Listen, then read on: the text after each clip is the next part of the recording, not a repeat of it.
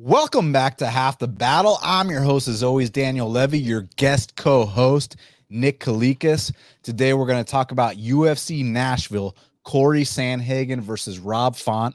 And Nick, it's going down this Saturday night live at the Bridgestone Arena in Nashville, Tennessee.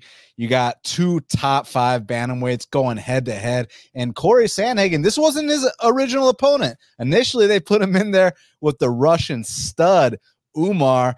And I mean, for a replacement, Rob Font, that's that's not a easy, that's not an easy out for anybody. So, man, what a main event. And it's actually not in the bantamweight division. It's a catchweight at 140. You know, got it, got it. Rob Font is a big bantamweight, so you got to give him a little leeway.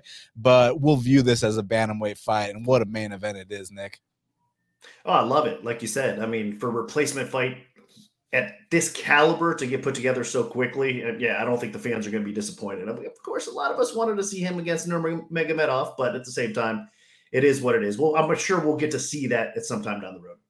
I mean, it would have pissed me off if they did like Cory versus like some newcomer, like a LFA do it on a one week notice. I've been like, come on, like like stop it. And could you imagine that guy upset Cory? You, you know, but just saying, uh, this is a very suitable replacement. So, Nick, without further ado, let's get right down to business because in the main event, we got an 140 pound catchweight bout between two top bantamweight contenders. We got Cory Sandhagen, he's 16 and 4, taking on Rob Font, or as we like to say in Brazil, Nick, Hobby Fonch, who's 20 and 6. And currently, they got it Cory Sandhagen minus 340. The comeback on Rob Font is plus 280. So you already know where I'm going to start. I'm going to start with the line. I mean, look, it opened minus 200 Sandhagen. And if you jumped on that, I mean, great job. But here at minus 340, I'm not sure what to do with it. And, you know, we can break down the stylistics and we will. But as gamblers, the number is the most important thing. I mean, do you view there to be value at minus 340? I think it's kind of escaped us a little bit. Yeah, no, absolutely right. No, I mean, at this point, it's unfortunately one of those things that you have to look at the dog or you leave it alone. I mean, and Font is such a good caliber, high caliber fighter that we, you know, sometimes you count him out. Look at his last fight, pulled a big upset win. So, I mean, he is that type of guy that can play spoiler. So, at a plus minus 300 or above price tag, you can't lay the chalk on this fight. You have to kind of sit back and watch it or bet the dog. So, but there has been a lot of sharp action that did lay 250s, 270s, all the way up to 300, even around that range. So sharp action is coming in on Sandhagen. And, and I believe you, and I can see why. Because I mean, think about this: Cory is a guy that ever since he made his UFC debut against Austin Arnett, do you remember that performance when he was just destroying the guy with body shots? We are like, whoa, who's this guy? You know what I mean? Like, and then the Yuri Alcantara fight overcomes insane adversity, finishes him. And Yuri at the time was one of the most dangerous Brazilian finishers. And then Mario Bautista finishes him in, in round one. Look what Mario Bautista is doing now. He's got a pay per view uh, main card slot against a former champion, Cody Garbrandt, that they're building this kid up. Then this kid Sandhagen goes toe to toe with John Lineker for three straight rounds, which one doesn't simply do. Then they give him the vet of vets, Rafael Assunção. And guess what's next? The current champ, Aljamain Sterling, who wasn't the champ at the time. It was a number one contender fight. But listen, Aljo did his thing, one back take. The fight was shortly after. And I mean, ever since then, I mean, I, I don't I say ever since then, since day one, Cory has been fighting a killer's row, man. Um, after that, it's Marlon Moraes, who at the time was one of the scariest knockout artists in the history of the sport. Frankie Edgar, Hall of Famer. TJ Dillashaw, Hall of Famer. Piotr Yan. At the time, Piotr Yan was untouchable. I mean, he was coming off the Aljo fight where he knocked him out with a knee, but they raised Aljo's hand.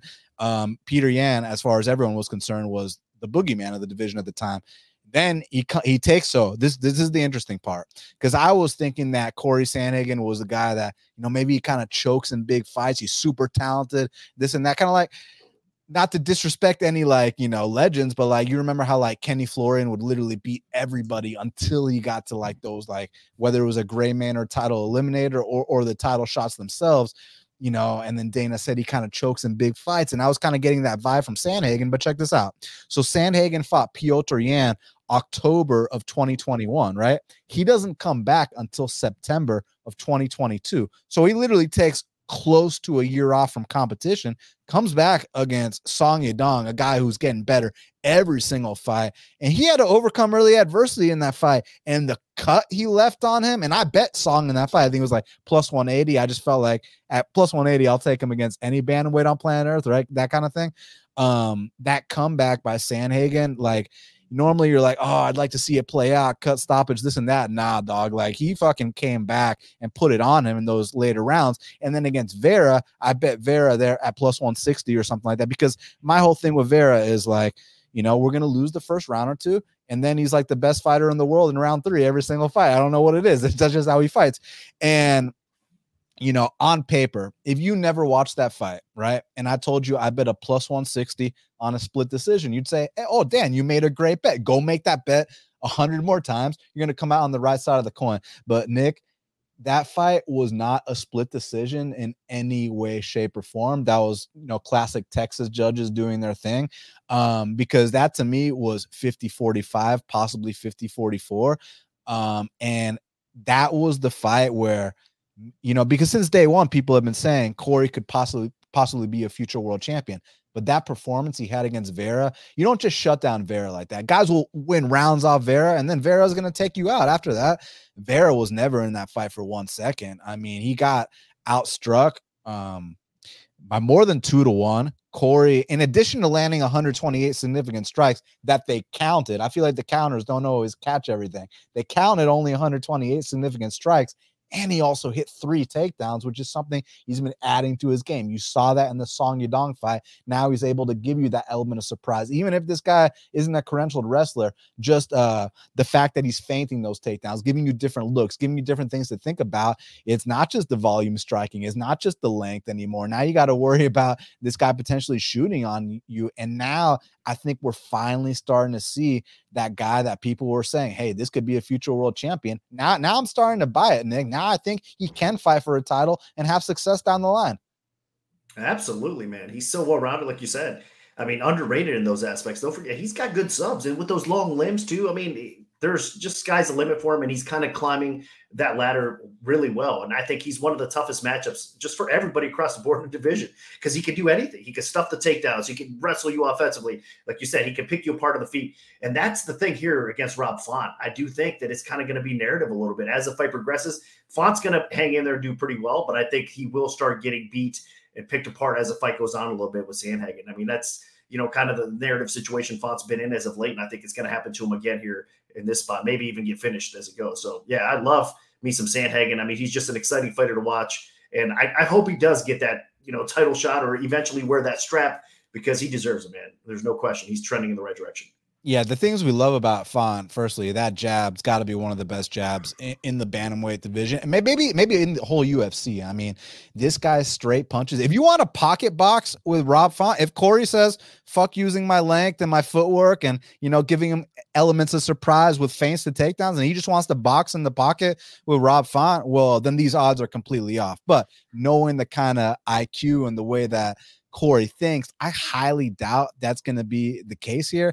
But just saying, Rob does have a path to victory. Like, like I said, go stand toe to toe in the pocket with Rob Font and see what happens. You know, ask Adrian Yanez about that. And what's amazing about that fight, and I was on Yanez in that fight, I, but I was also on Chito and on Aldo prior to that because I kind of think that Rob can still give it.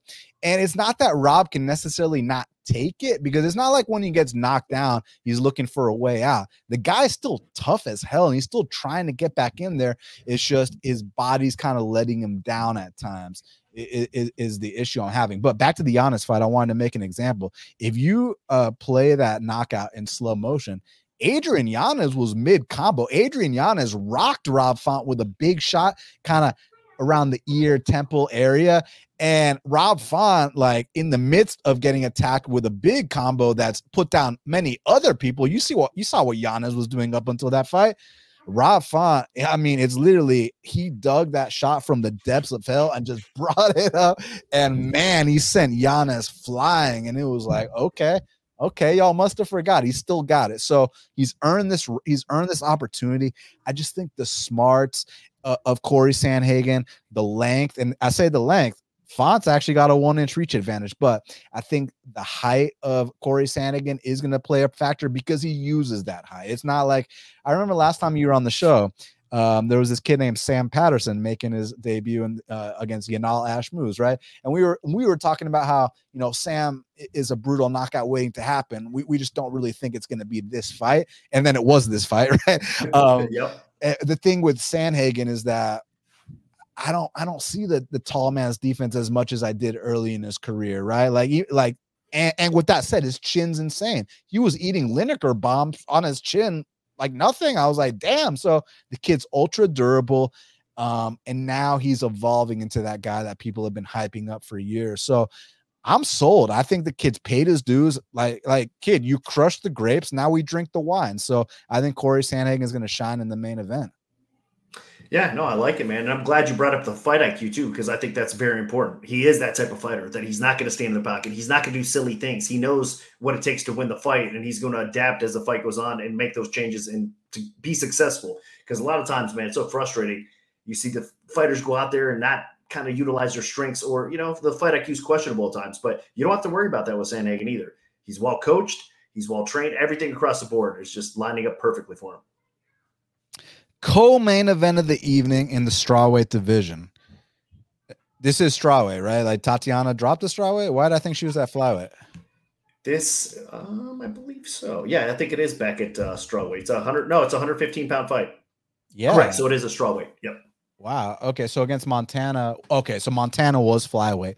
Wow. So she's dropping. Interesting because I saw Tatiana in Atlanta at the PFL fights and I mean, she looked in shape, but she don't look like no strawweight. She, she's a she's a big girl. So yeah, she is a big girl. It's surprising, honestly, a little bit, but yeah. I mean, Andrade going back down doesn't surprise me, you know, either after her, you know, lack of su- success or whatnot recently. So it's a good fight, though, man. A, a, lot of action coming in early on the underdog, of course, and now we're seeing some action back on Tatiana Suarez too. So, so I got a couple things to say, but firstly, let's just get this out the way. Jessica Andrade, she's 24 and 11, taking on Tatiana Suarez, who's 9 and 0. Currently, they got it. Tatiana, just depends where you look. Minus 360, the comeback on Jessica Andrade, plus 295, plus 300 ish. All right, two things I want to say. Number one, Nick, do you know what's been my most profitable betting angle in 2023? No, sir. What has what's that? Fading Jessica Andrade. That's usually not a formula for success, but can't argue it. Go ahead. Th- three units, Blanchfield plus 160. I was also Th- Blanchfield. Three u- three units Yan Xiaonan plus 160. I was also her as well. so that I'm not automatically trying to fade just those spots. Either were you, obviously. You're not, but yeah, yeah, no, I got you. Well, with, with Xiaonan, I was because Xiaonan, I bet her every single fight. She's she's one of my money trains. But Blanchfield was more the spot the number. I mean, they're all the spot mm-hmm. the number. If if Xiaonan was minus 500, I wouldn't have bet her there, right?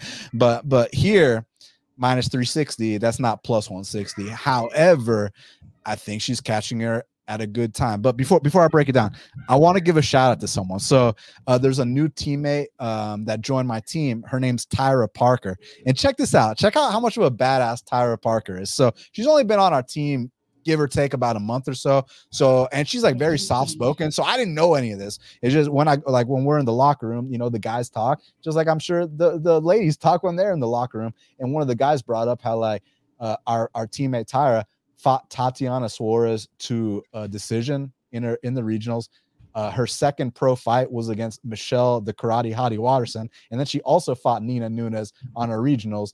And and Tyra never had an amateur background, so she just goes right into pros, fighting Tatiana to a decision. Karate Hottie in Strikeforce and Nina Ansaroff. And, and unfortunately, she got discouraged by those losses and retired early. But I'm thinking to myself, like, all these fighters went on to be ranked fighters. Like, just like stick through it. Like, and they all had amateur backgrounds too. You didn't. Like, you're a badass, you know? So shout out Tyra Parker. That's really cool. She she's a really respectful, soft-spoken person. She never mentioned it once. I had to find out from someone else. So, you know, much respect, Tyra Parker. But back to this. I had to bring it up because Tatiana's fighting, and I just found out about it. But I'll be honest with you, man. I've always thought that Tatiana, you know, has a skill set that's going to give, you know, people a ton of problems. I mean, her physicality mixed with her wrestling, you know about that. But a lot of people were a lot higher on her than I've been, right? Like a lot of people were saying future world champ since day one. And I'm not disputing that that might be the case. Who knows? We'll see. But I was never on that train. I was never the one saying, I've been the one saying Yan Xiaonan champion since day one. I've been the guy saying Jamal Hill champion since day one. But I was never on the Tatiana champion train. I've always been on the, you know, she's a top 10 fighter, but that doesn't matter here. I'm, I'm just, I'm just bringing that up because I know because you, you've heard, uh, the way people will get when they talk about Tatiana, right? Like as no, if yeah. I mean, these wrestlers, we want to fall in love with them all because they're just such high caliber athletes and they're so dominant. When they cross over to MMA, a lot of times you expect, you know, the best from them. So in, in this situation here, especially for the ladies divisions, yeah, she was just a phenom and the expectations are so high. You're right. Across the board, everybody really believes that she will be champion one day. Unfortunately, the injuries, everything, you know, set her back a little bit. She might she might have already been wearing that strap. We don't know, but you're right. High expectations to live up to all that, man. It's hard. So this is a good test, though. We're really going to see what she's made of here. And another interesting thing is her dropping back down to strawweight. She has a win over the current flyweight champ Grasso. Like, why not stay at flyweight and chase that rematch? Just I mean, I guess she's gonna be so physically superior at strawweight that maybe she sees that as her best path to a title. But at the same time, you beat the flyweight champ, so like, why not stay there? But back to this matchup, man. I mean, like, look, we know what Andrade brings to the table, and, and, and the thing about someone like Andrade, um, it, it kind of brings me back to a little bit of Tony Ferguson, uh, or even like in just a situation where like I don't think that Andrade's skills have diminished. I still think that like I mean, if you're not fighting back, she's gonna swing big bombs on you. She's got a nasty guillotine.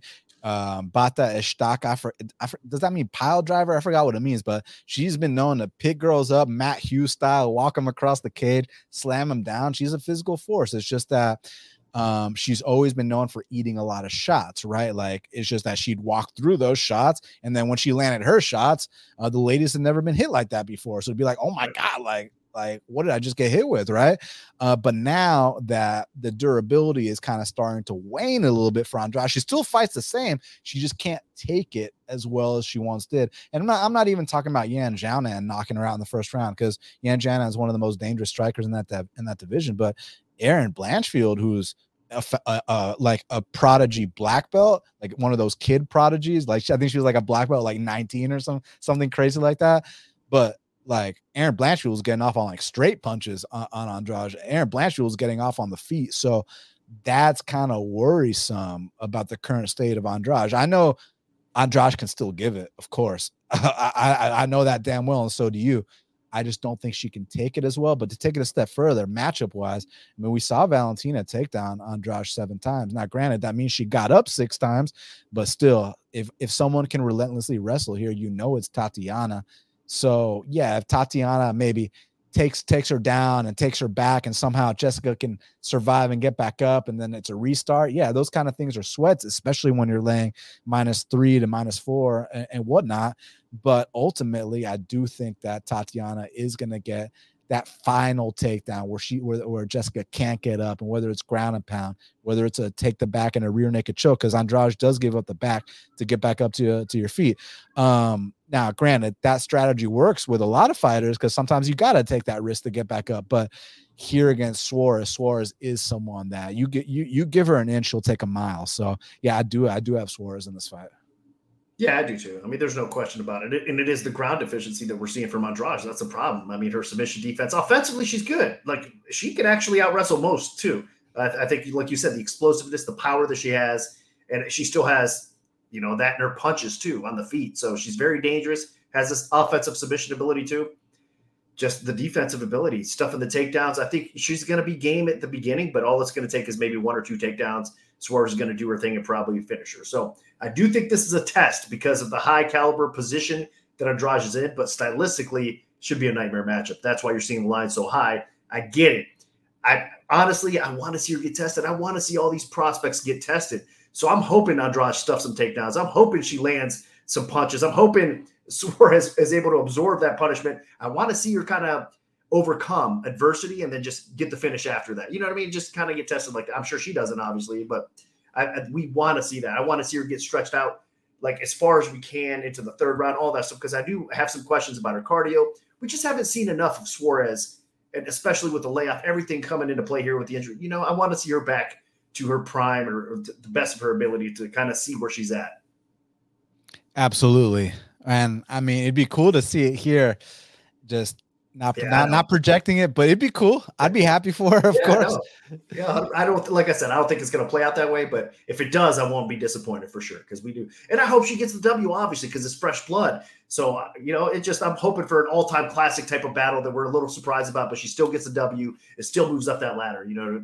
So that's I think the best case scenario. Probably doesn't happen that way. She gets a takedown, ends it maybe in the first, but we'll see. And let's see which uh, way this line trends as well. Do you have any indications of more sharp action coming in either way?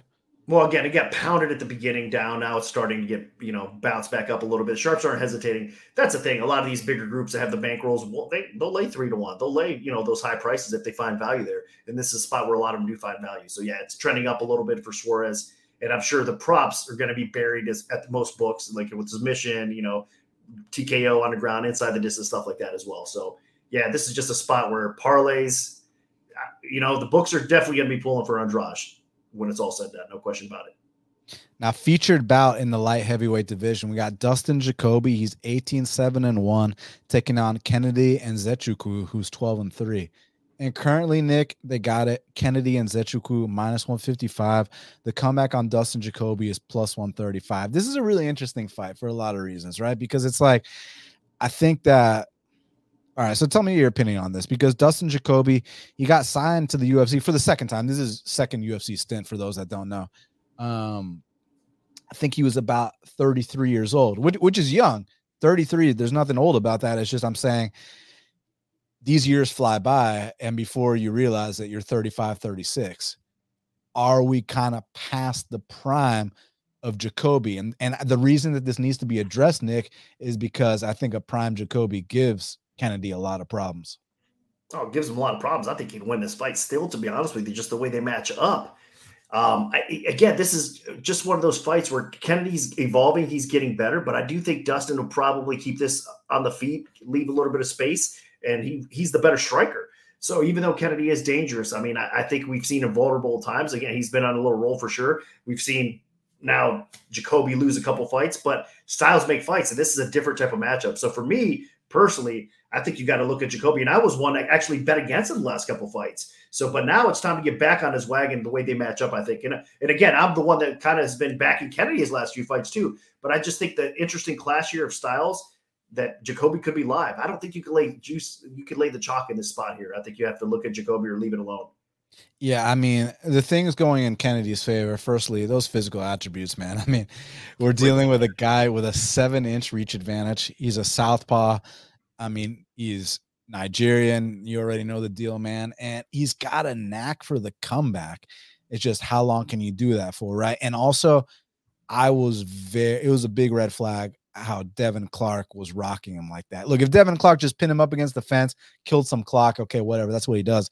But Kevin, uh, Devin Clark almost had him out of there at one point. I was like, oh my god! And then beautiful ninja choke. Check out my technique of the week on that. But look, all, all that aside, it's uh, about is Kennedy finally gonna get past that? You know how like Donald Cerrone would always have those slow starts, like where he'd have to get rocked before he gets going. I feel like Kennedy's got a similar thing here, man. It's like I don't know what it is, but in that first round, whether it was the Cutelaba fight and the Devin Clark fight most recently, or you know, going back to Carlos Ulberg beating his ass, and that was a great comeback. Still the only guy to beat Carlos Ulberg. The Danilo Marques fight had come back. Da Un Jung got him out of there right away. The Nicolau fight. Um, I know a lot of us thought maybe the, the decision was questionable, but it was still a close up in the air kind of fight. Um, so it, it's tough to say because like I do think Kennedy's making improvements. I think he's feeling more comfortable in there. And I think that he's got all the physical attributes and now the skills starting to catch up.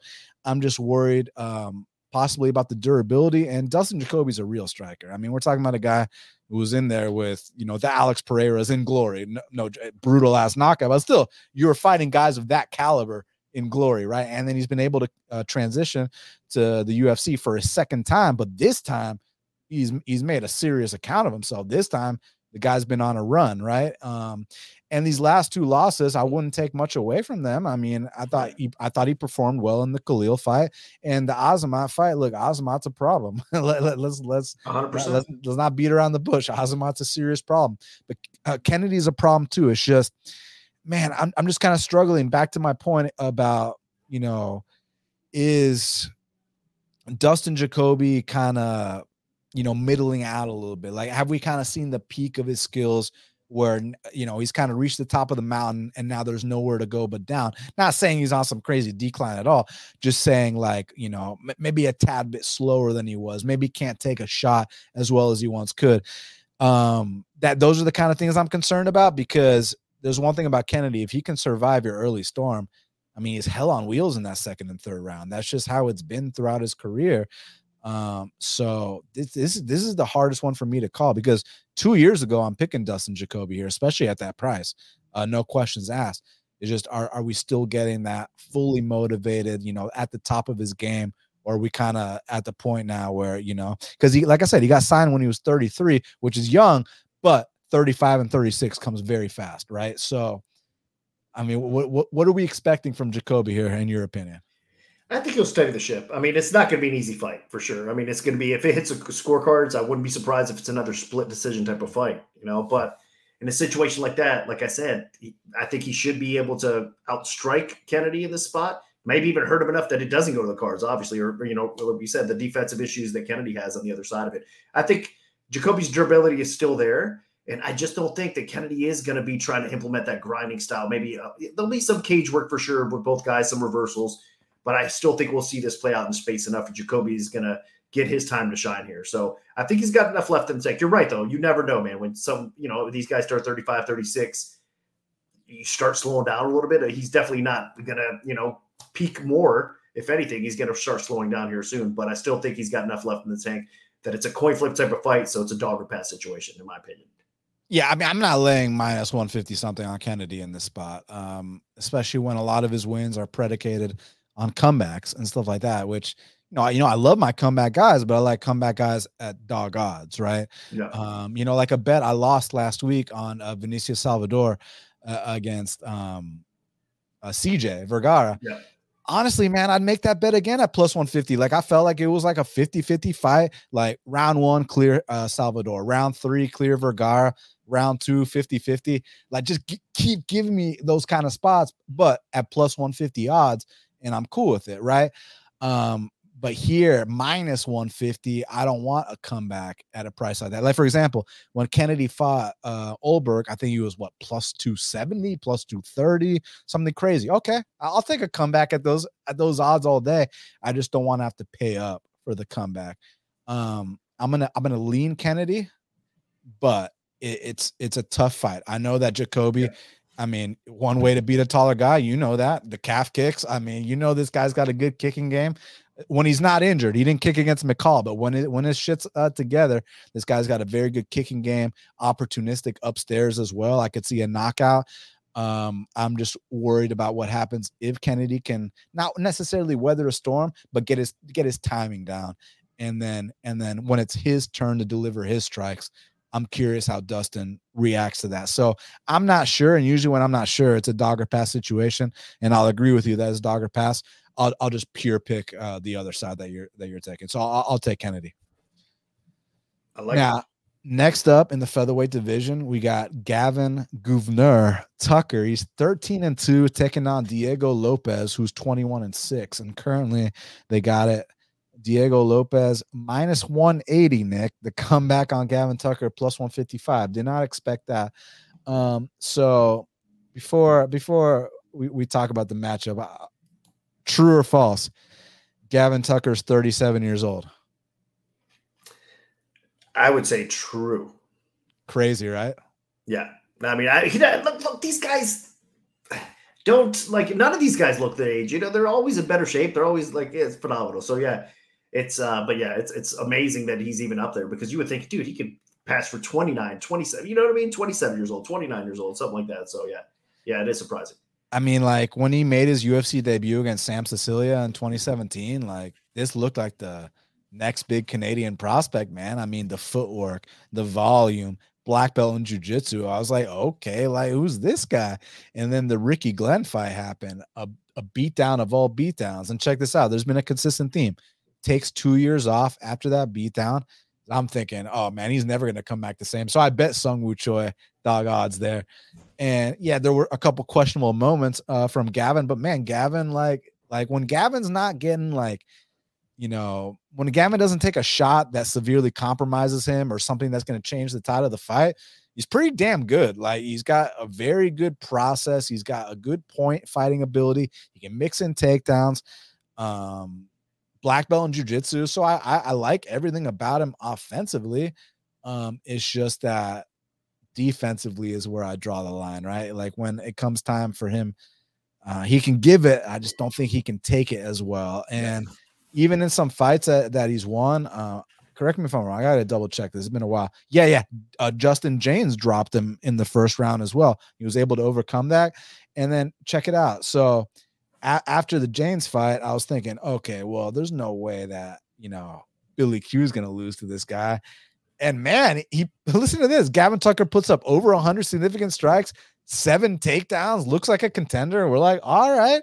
And then he gets a Dan Ige fight, which is like, you know, the next logical step. You just beat Billy Q. You're on this three fight win streak. Let's see what you do here. And then he gets smoked again. And now we're right back at where we were uh, from the Rick Glenn fight. So now we're coming off another two year layoff. So the last time he did that, he came out there and he went on a big win streak.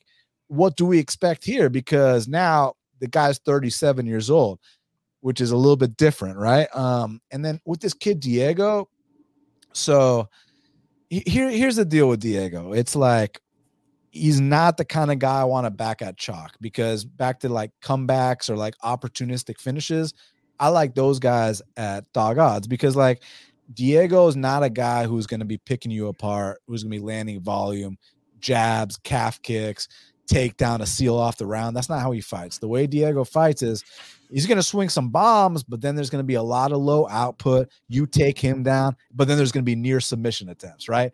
Like against Evloev, that knee bar, that Kimura, that arm bar, like that sh- that stuff was disgusting. But in all the in between, and he he actually rocked Movsar a couple times on the feet yeah. too. But in all the in between, um, there's lots of minutes that pass by with inactivity, and that's where a guy like Gavin Tucker is going to point him up. It's just when Diego does have his moments, how bad are they going to impact Gavin Tucker? And that's kind of where, you know, my dilemma mentally is going on here. I agree with you completely. And it's tough because there's a lot of hype now on the Lopes side because of his performance. You know, he took that fight on short notice. He came in and overperformed out of his mind. And people realize, holy cow, this guy's good. And he is good. And he's the type of fighter that continues to improve every time you see him, too. And again, he's a finisher. He's got the good jujitsu game. He's working on that takedown defense. He's just he's stepping up his game, and he's one of these guys I think that finally makes the UFC and starts really taking everything to another level. So that's the upside of Lopes. Where you said Tucker, though, man, the other side of it, you have seen glimpses from Tucker as far as being a potential contender. I mean, that's how good this guy can be offensively at times when he puts everything together well, because he can put you on your back. He can out wrestle you. You know, he can outstrike you on the feet. He's just one of those guys, but the durability is an issue. I bet Ige against him. Obviously, I was pretty pleased with the result that happened that quick because if that fight would have played out, you never, you know what I mean? He would have had his moments in that fight, and I was expecting it to be pretty close. So, with that said, you know, it, I just can't trust Tucker on this spot. So, I for me, I don't want to really, unless the price continues to climb, I don't really want to put my money on this fight because I can't. You're right, I can't lay Lopes here either because honestly, again, that performance that he's coming off of elevated this line a little bit. Like a lot of people, there's hype, there's recency bias, all that stuff we like to say is kind of factored in here a little bit. Uh, because if it's kind of neutral, I mean, this is going to be a really good fight. If Lopes does not get him out of there, he's probably going to lose on the scorecards, I would think, right? So he's not going to win decision here. So I think you look at the Lopes props and, and maybe, you know, find an angle there if you're going to bet this fight, but don't lay the chalk. And a lot of people have laid the chalk. I'm not saying you're wrong, especially at the low numbers. If you beat the line because it is kind of steeping up and you made a good bet, okay. But at this price now, I would probably hesitate and stay away from it. I'm going to myself because again, there's just too many factors here, and, and, Lopes is getting maybe a little bit too much respect. Now he comes in here, he finishes this fight. He's going to keep keep on climbing and elevating his game for sure. So I like the upside of him, like I said, um, and I hope he does well. But it's I'm not willing to pay that price to find out here in this spot. Yeah, the argument I'd make for how he could possibly win a decision is like he's getting picked apart, but then he drops Gavin Tucker or something like that. Steals around with yeah, yeah, yeah. steal around a, a, big submission attempt, something like that. Um, but here's my thing: it's like I, am not worried about layoffs. Layoffs, like I think I've talked about this ad nauseum. I think are myths in terms of putting stock into them, unless we're dealing with like a reconstructive surgery. Like when Chris Weidman comes back, I mean, you know, tip your cap to a legend, but he will be faded. Just you know, Anderson Silva was never the same when he broke his leg. Like it's just when you come back from like a reconstructive surgery, that's when I put stock into layoffs. But here, it's more about the age I'm worried about than the layoff. Because last time this dude came off a layoff, he went on his biggest win streak um, to date. So it's not the layoff that's the issue. It's about the durability, the age. Um, this dude, Diego, is an opportunistic finisher, but opportunistic finisher that, like, again, you got to understand he can absolutely catch Tucker with a shot possibly a submission. Gavin's a black belt, but still, I mean, Diego seems like a very advanced no-gi jujitsu guy. Like, I bet like he's consistently tapping out black belts in the gym. The guy is disgusting with his no-gi grappling.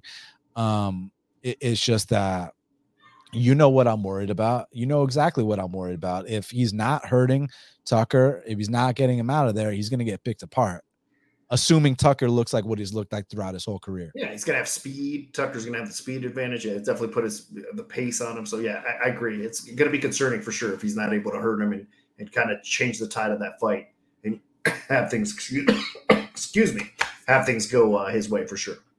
All that said, I'm gonna still pick Lopes um, because Tucker does sketch me out, um, but yeah, I mean, if y'all got in early, you did your job. A minus 180, I mean, come on, you missed yeah. the best of it. So there's no reason to force it. Um, but best case scenario for us is Diego Lopes comes out here and like destroys him. And then when he fights like a guy who's not 37, who doesn't have durability concerns, who who you know is another processed fighter, I think we're gonna get a, an amazing fade spot. I think we're gonna get an all-time fade spot. So let's just be patient, sit this one out, and wait till the next one. And I think that yeah, that's how you got to play it sometimes, man. You got to pick, yeah, you, you, know, exactly what you said. I like it. Yeah, um, and I mean, if we had more time, I'd pull up, I'll pull up the featherweight rankings to like show you certain guys. I mean, just look at the two guys he fought that he lost to already. Brito, like if they ran it back, I got Brito again. I got Movsar again, and yeah. the beauty of that fight is now Movsar – um, is about to be undervalued his next fight because people are under the impression that he looked bad. Dude, he did not look bad in that fight. It's just this dude is a serious black belt. And when you take down a serious black belt, shit can happen. That's just how it goes. But not everyone that uh Movsar takes down from here on out is going to be having near subs on him. It was just a stylistic matchup type thing. So yep. yeah. Agreed. Now, next up in the light heavyweight division, we got a matchup between Tanner Boser, who's 20 and 10, taking on Aleksa Camur, who's 6 and 2. And currently they got it Tanner Boser minus 150, the comeback on Aleksa Camur plus 130. Correct me if I'm wrong. Is is Camur an Ohio guy like you? Yes. Yep. Trains with Stipe. Yep. In the camp over there at Strong Style. So very good, underrated camp. Talking about I'm not just because it's from Ohio, but honestly, I mean the Strong Style fight team over there, really good coaching staff really good underrated fighters, up and coming fighters as well. And of course, you got you know the legend of Stipe in there too, kind of you know that you iron sharpens iron, so to speak. So Cameron getting some good training in for sure. So you know how I talked about this whole layoff thing being a myth, right? Well, here, this is a double-edged sword. Let me explain what I mean. So a kid like Camur, I love it when like these young kids take layoffs because he's super inexperienced. So you give a kid that was 25 at the time two years to level up his skills because that's what was missing. I mean, he was clearly not ready at the time. So why don't we give you two years to work on your skills? Come back out here and let's see what you've done. Because you give a 25 year old two years to improve, he might come out looking like a completely different man. Now he's only 27 now. But on the other side of things, so that's what I, I thought initially. I was like, all right, two year layoff, this is good. Like he's going to come back looking better. He's going to add some skills, maybe feel a little more comfortable in there, you know, et cetera, et cetera. Um, but the issue is, I heard that he might have had like a big time shoulder surgery. Is that is that? Do you know if that's true or if that's bullshit? I have not heard. I'm not like, you know, I haven't talked to camp or anything like that. So I'm not sure, to be honest with you, 100%. But obviously, if he's coming off of a major, you know, something like that, shoulders can't even mess around. I mean, we're going to see Prochazka come back here eventually with that. And I'm questioning his comeback because of, you know, how drastic that was. So, yeah, in a situation like that, I'm not, I cannot verify if that's true or not, honestly.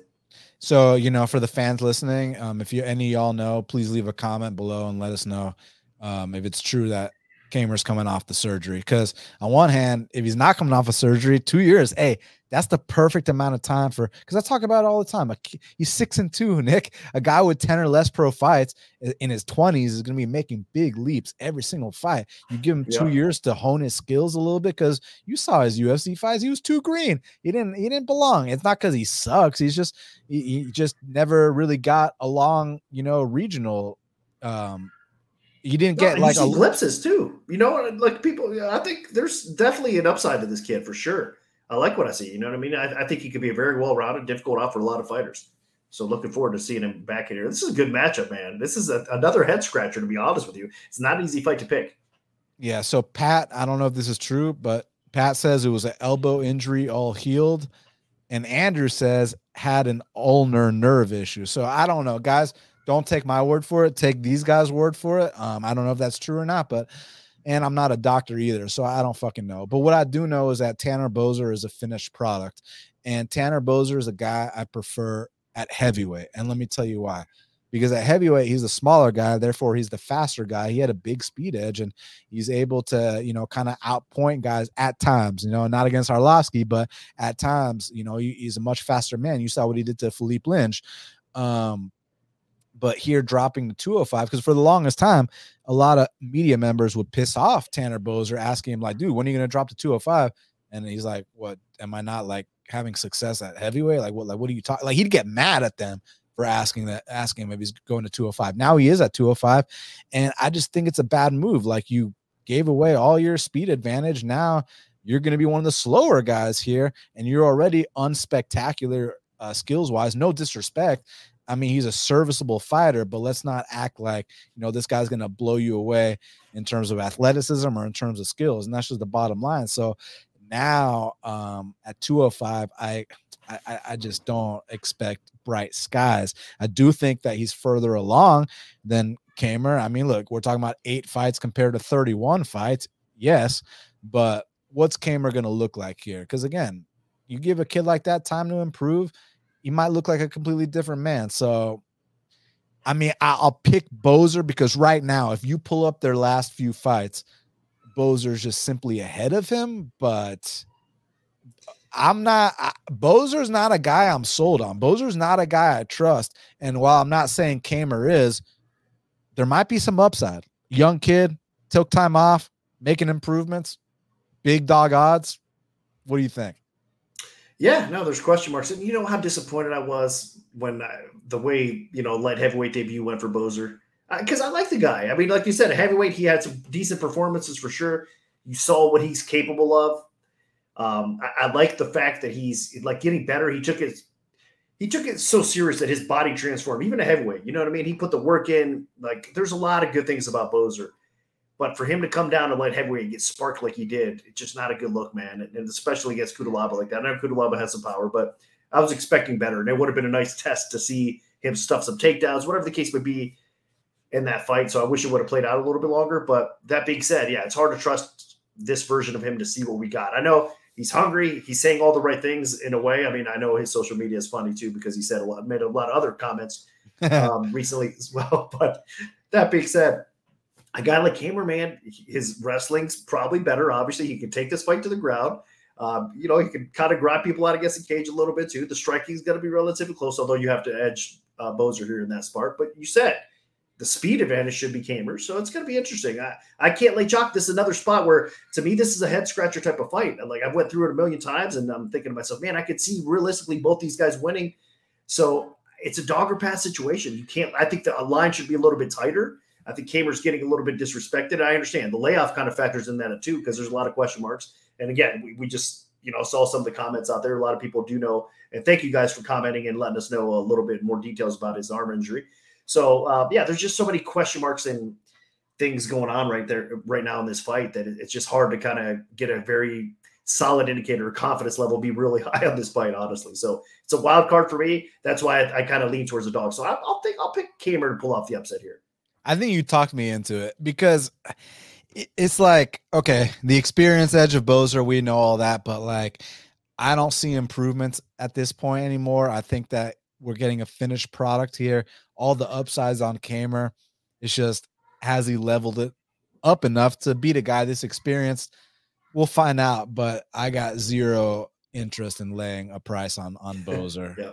Ever again. Um, so yeah, I'll, I'll, I'll, go with you on Cameron. Let's let's see if the Ohio boy can get it done. I'll be rooting All for right. him, man. Yeah, and again, no Ohio bias. A lot of times I am biased towards Ohio fighters, but this has nothing to do with that honestly. You know what I mean? So just being honest with you, I just think I like the stylistic matchup.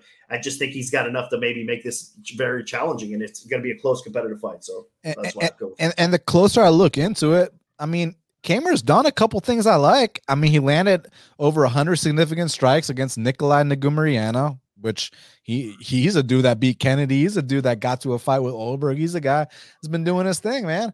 Um, and he also yeah, it's not an easy fight for anybody. You're right, absolutely and he's landed takedowns in two of his three UFC fights. So, you know, Boser can't stuff a takedown. So, may, maybe I mean, I think that's the back pocket sort of thing for Camur too. I think he can probably, you know, and if it's a competitive round, maybe Lance steals one takedown real quick, opportunistic. To, yeah, it's one of those situations. I think it's very tough. Like I said, not very confident in this fight at all. Guys, as always, exercise proper money management and think for yourself because, like, I have no idea what's going to happen in this fight, but I'll pick Camur. I'll pick Camur. Let's see what happens. now, this fight I do have a strong opinion on, and this is my first bet of the night. Next up in the lightweight division, we got Ignacio La Jaula Bahamondes. He's 14 and 4, representing Chile. He's taking on Ludovit Klein, who's 19 and 4, representing Slovakia. And currently, Nick, they got it Ignacio Bahamondes minus 225 the comeback on Ludovit Klein is plus 190. So I parlayed Ignacio at minus 185 with Bobby Green uh, like a couple weeks ago. So I got it basically uh, evens, like minus 102, slight even. So I play it to to win um, 3.5 units because I was originally gonna lay Ignacio. I was gonna risk about the same to win two units, but I thought Bobby was you know, not to use words like this, but I thought he was a lock. uh, I think anyone against Tony is a lock in the UFC at this day, uh, day and age. No disrespect. So I parlayed them together. Um, so to win 3.5 units. Um, and, and the reason why is this, man. Ignacio is a guy that even before his UFC debut, I've been hearing from guys like Belal Muhammad, who I respect his opinion, saying that this guy's the best striker that he's ever trained with or been in there with. And you know, Belal's fought Wonder Boy, right? You know, Belal's fought Luke, right? Like, so if Belal's fought Gil Burns, for him to say that Ignacio is the best striker he's ever moved around with, that speaks volumes. And the kid's six foot three at lightweight, which is already massive. He's got a very good process, fights behind his jab, nasty calf kicks, can put up the volume numbers we want. I mean, if I pull up um, his last few fights, I mean, even the debut against Makdessi, which I just consider to be kind of a debut stunt. I say a debut stunt, a one fight of the night, and he still landed 112 significant strikes. But the reason I call it a debut stunt is because if they ever ran it back, I'm betting Ignacio again. Just like I talk about this one all the time. If Taila Santos and Mara Romero Borella ever ran it back, and you give me minus 150 on Taila Santos again, you know I'm betting that 10 times out of 10, right? Like just sometimes in their debut they don't perform like you want them to. It is what it is. You see that kind of stuff all the time. Then they come back. Oh, and and and I learned from my mistakes because Daniel Zellhuber, exact same bullshit when he fought Trey Ogden. It was like, what? That wasn't even about Trey Ogden looking like some pro, like some you know contender. That was just about Daniel Zellhuber pulled his debut stunt.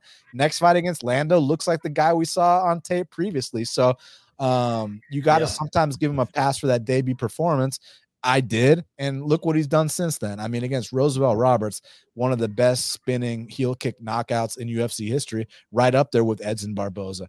The next fight against Rong Zhu, um, against Zhu Rong. So check, I, I, tweeted out something about because you remember Zhu Rong, he pulled a stunt that week, man. He dyed his hair pink, he missed weight by five pounds, he was doing the whole bit.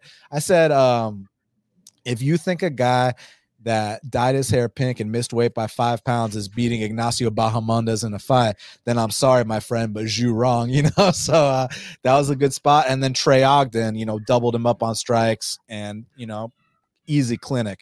So here against Ludovit Klein, Ludovit is a great hammer, but he's a terrible nail. I mean, Ludovit is explosive.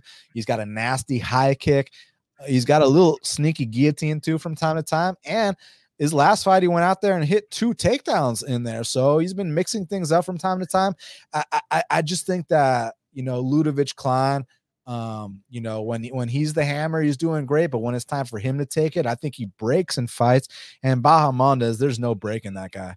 I mean, you gotta you gotta knock the guy out. You gotta badly compromise him. You gotta hurt him. And if Ludovit can get off on that high kick, props to him. But let me tell you this: five seven versus six three. Now that doesn't mean shit because look at Volkanovski, who's five six, listed at five six. Between you and me, might be shorter than that. Taking out Max Holloway, who's basically six feet tall, taking out Yair, who's six feet tall, right? He's beating all these taller guys. I mean, Volk fought at fucking welterweight back in the day, you understand? Fighting Islam, who's like 5'10, right? So, like, the height thing ain't the issue. The height, you know, uh, on paper, the height's an issue because Ignacio knows how to fight tall. Ignacio knows how to use that length. And when it's striker versus striker, and, and you got a guy who actually knows how to, how to fight like a real tall man. Look, there's certain things we're worried about. I, I called him a tall man, therefore he's got tall man defense. So yes, of course I'm worried about that. And Ludovit is an explosive guy, but I truly believe it's Ludovit finish or bust. The only way Ludovit could win a decision here, because he's not going to out volume him. Like like at the end, at the end of this fight, assuming that Ludovit didn't get like a highlight reel KO, the box score like Ignacio is going to have him doubled up on strikes, right? Um, it's just the yeah. only way Ludovit could win like a decision is like back to kind of one of these earlier fights we were talking about where Ignacio is picking him apart and then maybe a big wobble or maybe he gets dropped and you steal the round like that. Some some some, some stuff like that. But besides that, man, Ignacio is gonna, you know, double this man up on strikes, chop down the calf, pop his head back with strikes. If Ludovit tries to shoot, Ignacio's got those long man chokes, that power guillotine, the Darces, the anacondas, ninja chokes, whatever the case may be. I think he's I think he's a problem for everybody, like uh, you know, a, as he starts to progress, but especially for Ludovit Klein. If it's just a battle of heart and will, oh my god. And it's a battle of volume, oh my god. So just please don't get finished or badly compromised. And we're cashing uh 3.5 units here. So yeah, I got Ignacio on the spot and I love it. I like it. Much respect, man. And and um, the VFS camp that they're from out of Chicago, um, or that area whatnot, it's it's dude, it's highly underrated. It's so underrated. So it's definitely one of those cases where again, iron sharpens iron, and it's not just getting that nationwide recognition. It will one day though. It's one of those spots where I think eventually the secret will be, you know, the cat out of the bag kind of thing. I know a lot of the diehards understand and they know about the gym, but I'm talking you, about you mean uh, you, you, mean when Belal wins the belt? It's that's when it's going to happen. Possibly, man. I mean, he's obviously trending in the right direction as well. The work they've done with Yair, all these guys, man, it just really respect that camp. They're doing things the right way, so he's only going to get better, man. Like you said, Bahamondes, I, I get it, I understand it. I just can't lay the price right now. There's been a lot of sharp action that hit the screen today. Um, if you're looking at it, I mean, I, I, was watching the screen, you know, working throughout the day, all day long, and I, I saw the steam hit come in various times too. And uh, at this point now, where it's minus 225, I think Klein is dangerous enough that I am going to probably leave it alone and uh, look at the dog and leave it alone completely. Like look at a prop, a finishing prop possibly. Like you said, though, I, I agree with you. I think Bahamondes is very durable. I mean, the heart that he displayed in that Makdessi fight, all the situations he's been in, I like what I see, and I think he does have no quit in him. And I am concerned for sure about, like you said, I like how you put it the the hammer when he's a hammer, he's all right, but when he's the nail, he's not. That's true with uh, Klein, but give him the benefit of the doubt here with so much steam coming in there. Again, it's another spot where I got to stay away from the favorite, though. I mean, as far as a pick goes, a pure pick, okay, I, I will definitely pick Bahamondes, but I cannot lay the chalk where it is right now at minus 200 above. So I would stay away from it.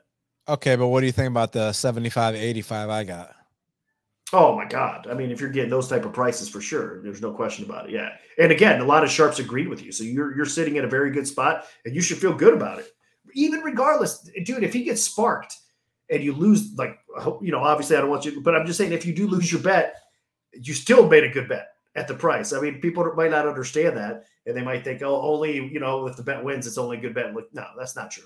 If you got the value, a lot of sharps were on that same boat early on, and they're not manipulating this line. I mean, it's a lot of belief that you know that side is the right side. So yeah, no, you made a good bet regardless. I mean, unless this thing drops down to like minus one fifty, ah. then you did make a great bet. But I don't think that's happening anytime soon. So if that, yeah, if that happens, bet. I'm adding more. You know. yeah, no, that is yeah, that's the thing. I mean, if it happens, but it won't get to that point. So yeah, you made a great bet regardless. Um, and I think you're on the right track for sure. Bahamondes is definitely the upside here. But again, Klein, just kind of one of those sneaky spots where I think maybe we were underestimating a little bit, but again, it's just one of those things where I pick Bahamondes and just can't lay the chalk. I mean, you'd think that he would have had something for Jai Herbert, man. He, he lost that fight. It was just a soft ass point deduction that made it be a draw. Um, so yeah, there was that. And then as far as Nick saying, you know, why it's important to get the best of the line, I feel like a lot of people don't understand that concept because they think it's just about you know you either picked the winner or you didn't well if you guys got 100% hit rates then then it, then it is all about picking winners but right. unfor- unfortunately i don't have an 100% hit rate so the reason it's important to get the best of the line is because you maximize your wins and you minimize your losses and at the end of the day that's what it's all about like i'm not thinking about just this event i'm thinking about at the end of the year i'm thinking about in 10 years and 20 years like all the little point threes and point fours you add to your bets, like all that shit adds up over time, man. And uh, that's why it's important to always try your best to get the best of the line. Because, like I said, you'll maximize your wins and you'll minimize your losses. And at the end of the day, I mean,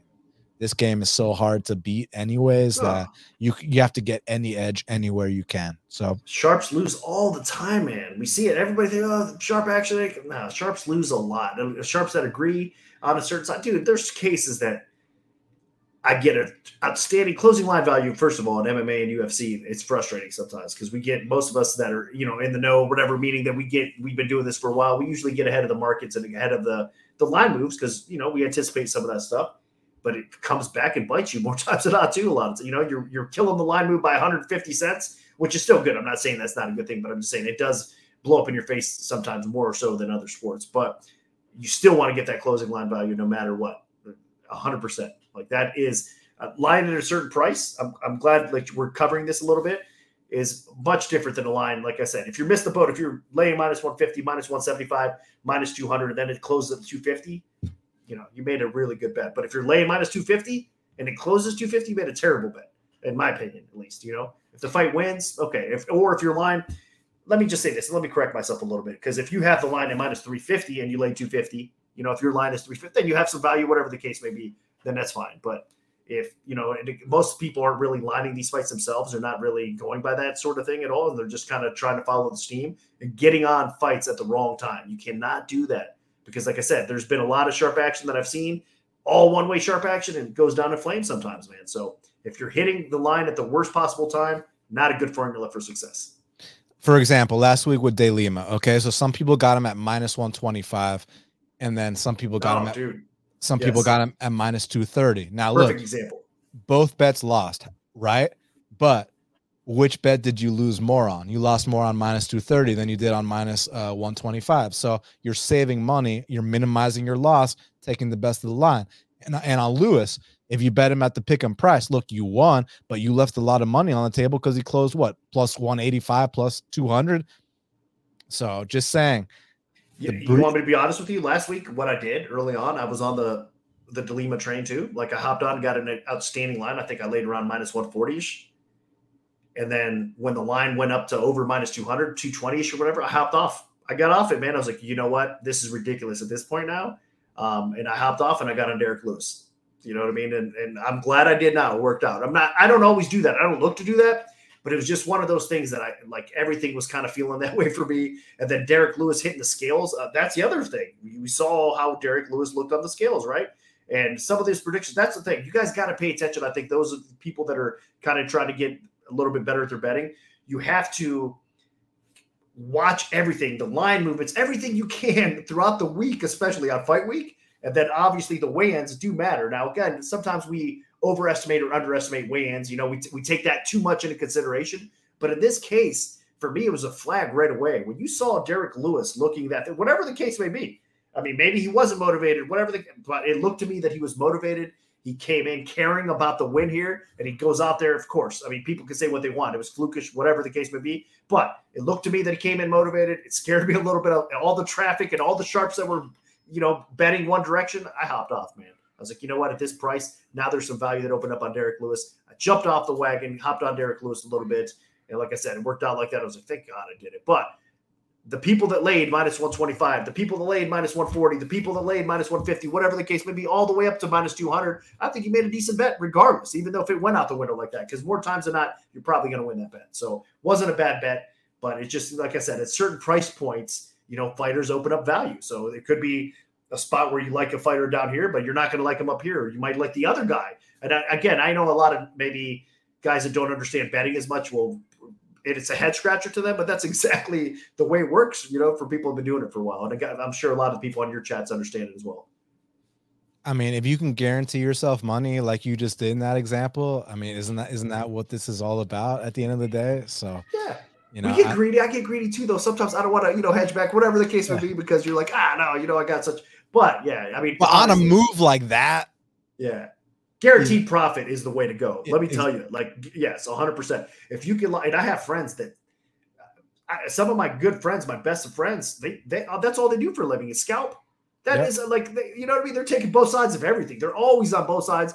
They're, you know, it's just one of those things, and they're earning a profit. So it might be a smaller commission on each fight, whatever the case may be, but they're making it work. They're not losing. They're not taking L's ever because they're getting the best of it on both sides of things. So that's pretty basic to me. I'm not like, you know, I'm not one of those guys. I'll scalp when I can and I'll pick those spots when I can, but I'm more of, you know, pick my spots, get some line value, stay on that side, obviously, something like that. But um, yeah, no, there's definitely money to be made. And if you can get a, a guaranteed earn, it's hard to pass that up, man. Yeah, no doubt about it. And moral of the story get the best of the line, maximize your wins, minimize your losses. Now, Next up in the bantamweight division, we got Raoni Barcelos. She's 17 and 4, taking on Kyler Phillips, who's 10 and 2.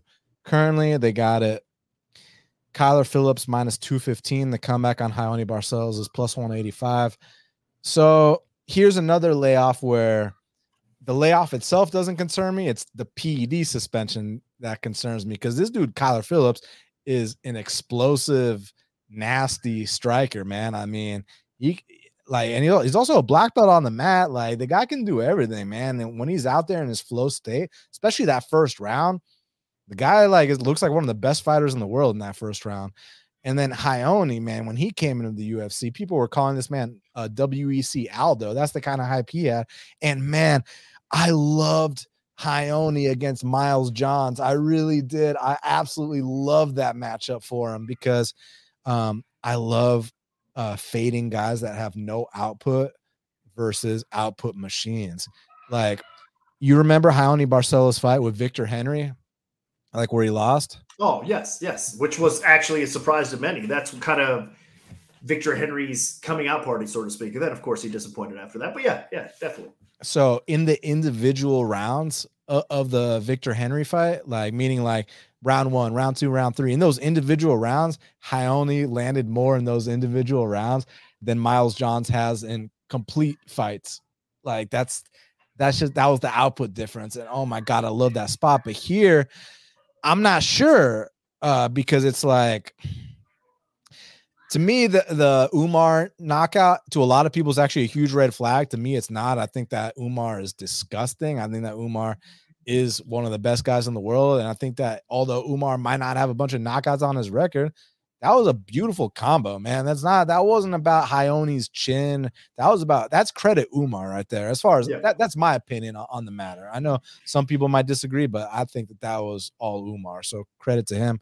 Here against Kyler, I mean, I just kind of see this being a three round fight where these two are getting after it and uh, one one going to the third round type thing, assuming no one's been finished and you know who's ready to dig deep. And Kyler seems to slow down bad um, as fights progress. That's how that's how you know Raulian Paiva was able to steal that win away from him. Whether you think he won or lost, we can't debate that Kyler slowed down dramatically in that fight. Um, and then Raoni, um, you know, it's it, it just sucks. It's like we were talking about. He got signed when he was like 32, 33. So he was like right there in his prime, entering his prime. But now all of a sudden, you know, he's 36, 37. So it's just not the same.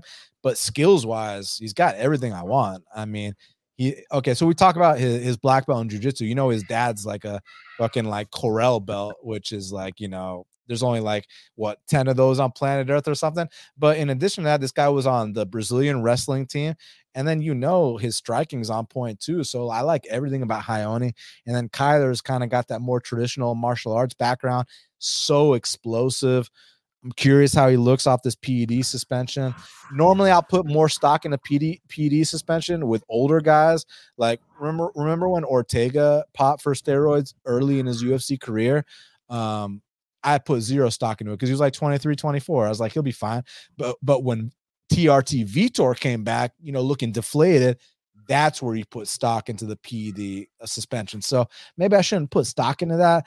I'm just not sure what to think about this fight. And then and then and then there's the whole talk about he's plus 185 you know so like is that accurate in your opinion like what, what do you think man because i'm having a, a, a tough time reading this fight yeah, I know it's tough. Another good, too. This is one of those cards that, like, you can make a case that uh, you know it's going to be a roller coaster ride for sure. And this is another one of those spots. It's not an easy one, but there's been a lot of sharp action that has come in on the Phillips side.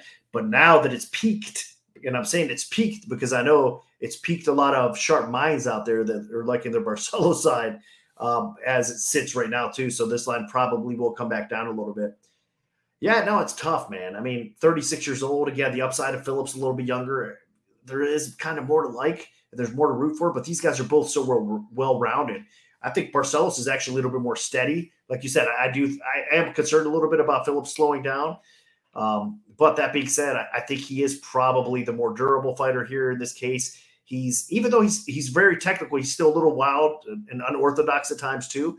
So I do think that Kyler Phillips is the side here, and I'll pick him to win this fight. But again, it's what price point do you get? If you laid around minus 175, minus 180, I can understand it. But if you're laying minus 215, 220, then I think you probably have to look the other way at the dog or just leave it alone. So Barcelos definitely, I mean, he's got effectiveness everywhere the fight takes place. You know, his output, like you said, he's got pop in his punches too, man. It's not like, you know, he's just out pointing fighters. He can finish fighters too. And then, of course, he's got a very good ground game, excellent there. So across the board, he's dangerous, and he's going to give Kyler Phillips fits. There's no question about it. But still, I think in this spot here, I'm a little bit more confident Kyler Phillips, and I think he probably does get it done here. Yeah, I mean, when you look at their numbers, man, they're very comparable, man, in terms of, you know, the striking numbers are like neck and neck. Maybe Raoni absorbs a couple more strikes. Um, you know, Kyler is very elusive. And then on the mat, I mean, Raoni's takedown defense is insane.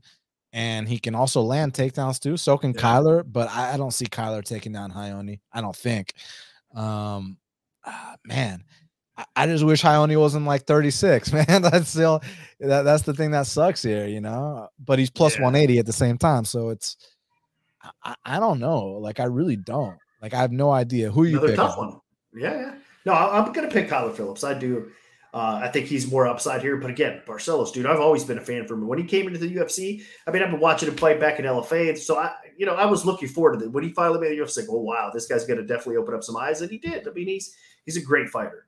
So for me, I, I do like him, and it's it's difficult. But again, I would not recommend laying minus two fifteen. I think it's a case here, like if you've gotten close to the opening line or you know lower numbers around minus 170 you're okay but if you're laying over 200 again i call it phillips because barcelos could definitely play spoiler here so for a pick i'll go with phillips but it's definitely a tough, tough one to bet. And again, we we talked about it. I mean, this card has those spots from the Boser fight, and there's just a lot of head scratching question marks from the Lopes Tucker fight. This fight here, another one. It just seems like it's that kind of trendy card. Yeah, I'm gonna go on the opposite side and take Raoni, but man, I'm just excited to watch this fight. I, I know for a fact it's gonna be balls to the wall. These guys just getting after it, and uh yeah, may the best man win. Now, next up in the welterweight division, we got a matchup between Jeremiah Wells. He's 12 2 and 1. That draws actually against Bassil Hafez, who just fought Jack Della. and his opponent Carlston Harris is 18 and 5. Currently, they got it. Jeremiah Wells. So a lot of action's been coming in on, on Carlston. It's uh minus 125. Wells, the comeback on Carlston is plus 105. Interesting, interesting fight, Nick, because both guys are 36 years old, but both guys are serious, man. I mean, this dude Wells, like, man, he's a physical specimen. Like, I, I I'm not that far off from his age. You know, I'm 33. He's like 36. I hope I look like him when I'm 36. You know what I'm saying? And when he's 40, he's still gonna look like that. So I hope when I'm 40, I look like uh like Jeremiah Wells, you know. But listen, man, the guy, um, we already know about the one hitter quitter. We know about the Gracie black belt. Um, but I really like those takedowns too. He's very explosive with his takedowns. And we found out in that last fight, he got that dog in him, you know. Uh, he overcame some big knockdowns. We know Semelsberger has an insane knockdown rate 10 knockdowns in nine UFC fights, you know. Like even in fights that Semelsberger loses, he knocks guys down, you know. It's crazy. Um, and Jeremiah was able to overcome them somehow. Other refs might have stopped the fight, by the way, but Jeremiah was able to overcome it, and then it was his turn to implement the wrestling.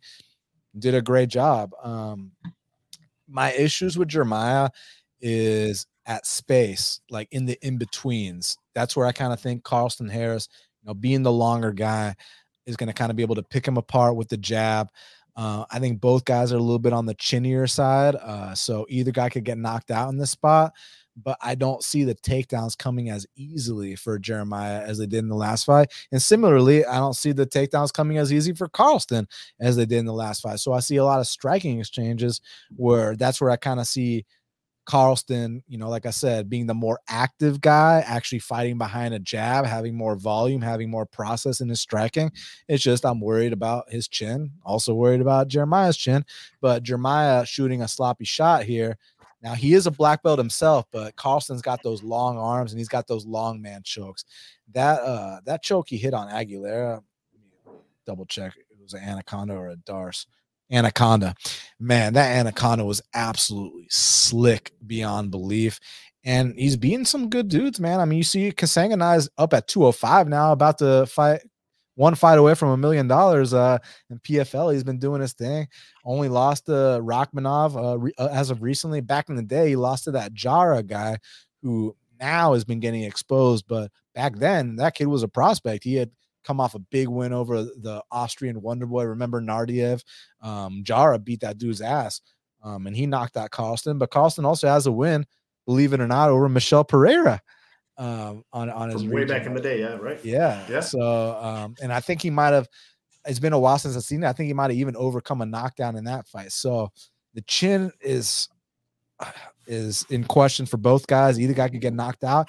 I just don't see Jeremiah having as much wrestling success here, and that's where uh, I'm either going to be right or wrong in in how I handicap this fight. Right, like if Jeremiah is able to get consistent takedowns here, then just my read on this fight is off. But I, I, don't see that being the case. I just see it being a competitive fight. Carlston a little bit more active, a little bit longer. So don't get don't get uh, you know nuked into the fifth row. And I think he's got a good chance to win because it's funny because pre-tape I was leaning Jeremiah, but and tape is not the be all end all. Nick tape has somehow sometimes um talked me off of the right spots. I know, me too. You're you're right. Sometimes you you see too much or you you know what I mean. You look into yeah. I I know exactly what you're saying. Yeah. So I don't know, but after I watch tape, I'm kind of thinking this is a dogger pass situation. So I'll, I'll, go Carlston here.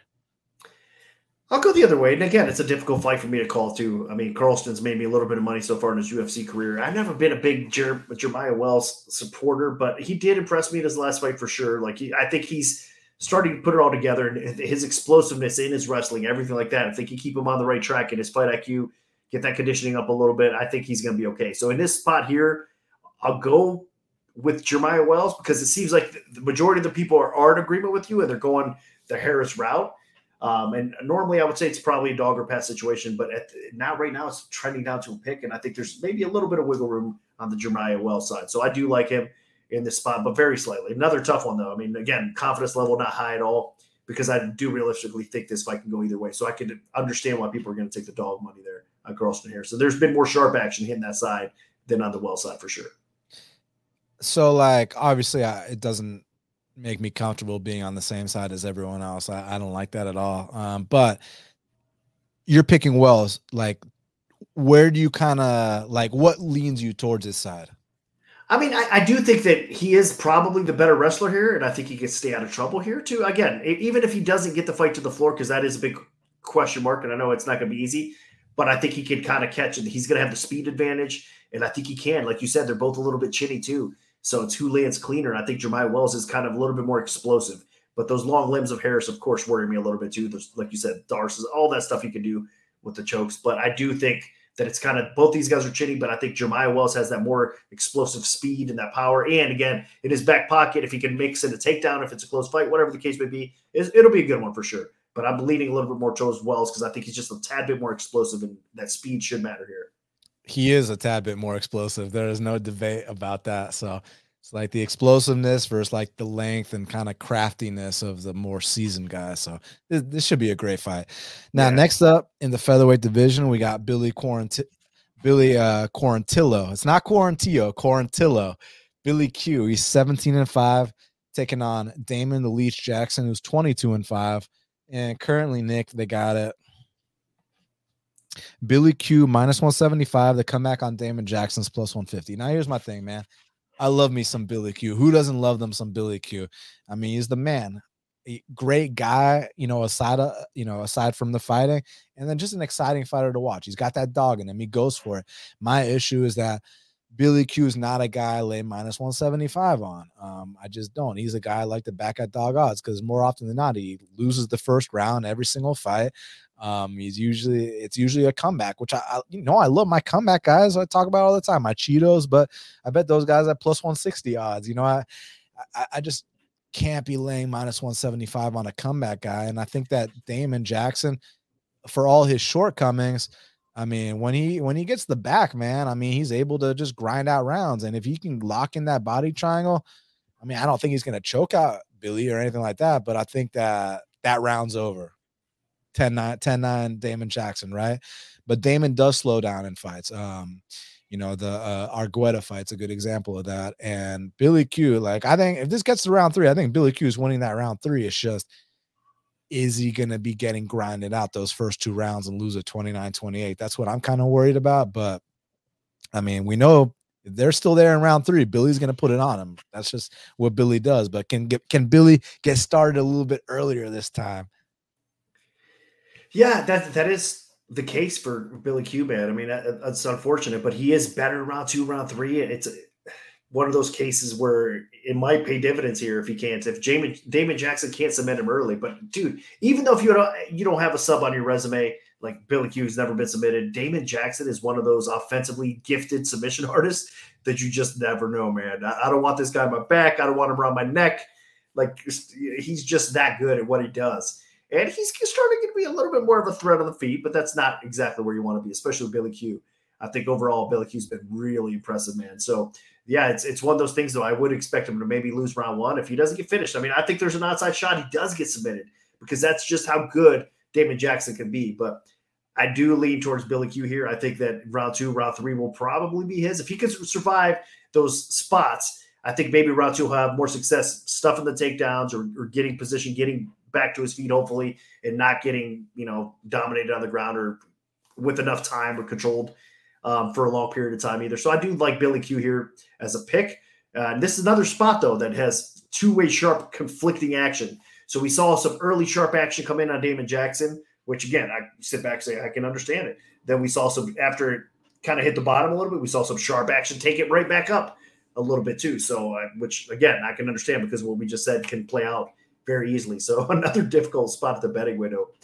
I don't think I can lay the chalk, man. If this drops back down a little bit, maybe I'll hop on Billy Q. But I think at a certain price point, Damon Jackson looks a little bit too attractive to, for me in, in, this spot here. And Billy Q has been put on his back in the past. You know, his takedown defense is improving. But if he's got one kryptonite, that probably could be it. He get controlled a little bit on the ground by more dominant wrestler grapplers, right? And Damon Jackson kind of fits that bill. And the other side of it, though, Damon Jackson's chin, man. I mean, if, if Billy Q gets going, he's going to probably end the fight and get Damon Jackson out of there too. So I think they're kind of both each other's kryptonite, so to speak. I, maybe not as fair to say with Billy Q because he hasn't been submitted, but, but I could see, excuse me again, I could see Billy Q, you know, kind of weathering that early storm and having a little bit of problems and then kind of winning here. So Damon Jackson, it's if he can implement the right game plan, I think he could win this fight too. So again, another kind of head scratcher, but I cannot lay the chalk on Billy Q. And another guy that's made me some money in the past. Billy, uh, low key, like has got some pop in his punches lately, man. I mean, that uh, Gabriel Benitez fight was an absolute statement. I mean, that was like ridiculous. That wasn't even a comeback. I that, was shocked, man. I bet on him. I mean, I was expecting him to do well in that fight. I had, you know, but the way he just dominated that fight was like I was pleasantly surprised that he was able to, to dispose of somebody that talented that easy. Yeah. So I'm picking uh Billy Q. Yep. I'm with you as far as I, the pick goes for sure. Just I, another tough spot to bet. I, I, just I just hate minus 175.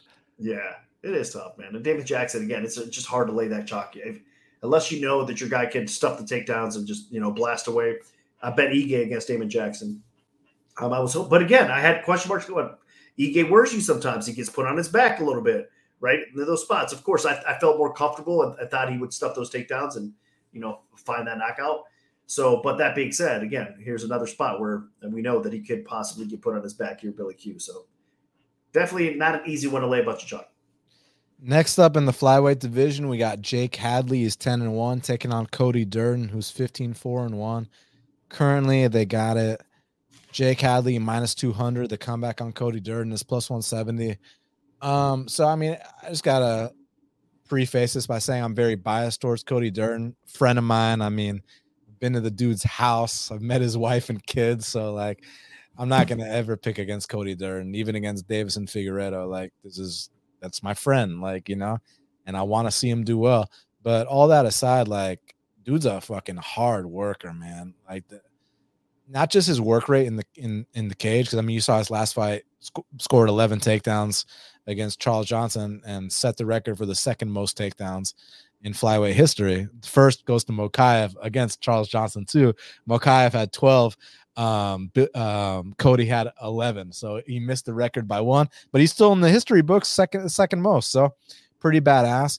Um, and and I've seen the dude train, and he's just such a professional man. Like, um, you know, he's got his like orthopedist with him at the gym and like he's got his people he's got his water guy with him like he's very serious and then he's going to uh att in in florida as well he spends like six weeks there at a time training with Pantoja, the champ, so he knows what it feels like to be in there with the best guy in the world, you know, multiple times. And Pantoja is a very soft-spoken guy who isn't one to just give out compliments for the sake of giving them out. And he uh, apparently pulled Cody aside and told him, like, man, like you've been making like massive leaps. Like, so for Cody to hear that from the champ, you know, it's got it's got to count for a lot. So the the thing with Cody's style, um, it's a double edged sword he goes balls to the fucking wall. That's his style. Like basically, if, if he's gonna get tired, you're gonna get tired too. That's just how it goes. This guy, like Cody Durden, is never gonna be a guy that runs away in a fight like where you're you know you're not going to boo during a Cody, a Cody Durden fight because it's nonstop action and this kid Hadley's a problem this kid Hadley's very physical um I like everything about him on the UK he looked really good in his regionals Dana White, uh, I talk about all the time on contender series. When I'm watching tape, I don't just watch the fight itself. I also skip to the very end to hear what Dana White had to say about why he did or didn't sign someone because that's not just Dana's opinion. Prior to him going on the camera, he's in the back with the matchmakers and it's all influenced by Dana, Sean, Mick, and Hunter Campbell, right? So uh, when he when he goes on camera, it's basically kind of what every all all those minds said together. And Dana said that Jake Hadley was special, and Jake Hadley missed weight for that contender series fight. So for you to call a guy special that missed weight, normally a guy that misses weight, they, they they're not giving you a contract on contender series. They gave this guy a contract after missing weight on contender series, and Dana called him special. So that stood out. And then, you know, obviously his debut didn't go his way, but you got to take into Nascimento's got two to three times the amount of fights. Not only that, Alan Nascimento had the best fight, the second best fight in contender series history against Raulian Paiva, right behind Sodiq Yusuff and Mike Davis, which is the best fight in contender series history. In my opinion, the third best is Carlos Hernandez versus Daniel Barez, but that's neither here nor there. I felt like after that Nascimento fight, Hadley bounced back very, very impressively. I love his shot selection.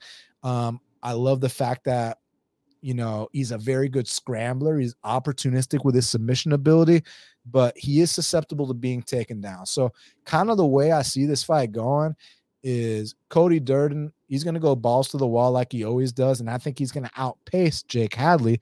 The issue is that with Cody's style, it's not that Cody, you know, lacks jujitsu. The guy's a brown belt in jujitsu. The guy I think is a state champion wrestler. He doesn't lack any grappling credentials, and he's in there with Pantoja every single day. It's just more so when you fight with that balls to the wall style, you're gonna leave openings. That that's just how it goes. So he will be susceptible to submissions and stuff like that, um, just by the nature of how he how he goes about his business in there. Um, so that's what I'm worried about, right? If this goes to the scorecards, I'm pretty confident Cody's winning. Um, and Cody's good everywhere. People just talk about his wrestling. Don't sleep on his striking. He was rocking Johnson in that fight, and I've seen him knock out plenty of people on the on the on the regional scene as well. Like there's this kid named John Sweeney who I think is the LFA champ now and is like a fight or two away from making to the UFC. Go go check out what Cody Durden did to him on the regional. Cody got him out of there in like two minutes, right? So um, you have to be a certain level you know, and, and there's, you know, flukes will happen like the Jimmy Flick fight. If they ever ran it back, you know what would happen there. So here, you know, it's it's a tough fight because Jake does have that opportunistic finishing ability, and that's what you need to beat Cody. So Cody's got to be on his p's and q's, and also, you know, the BMF belt was on the line last week.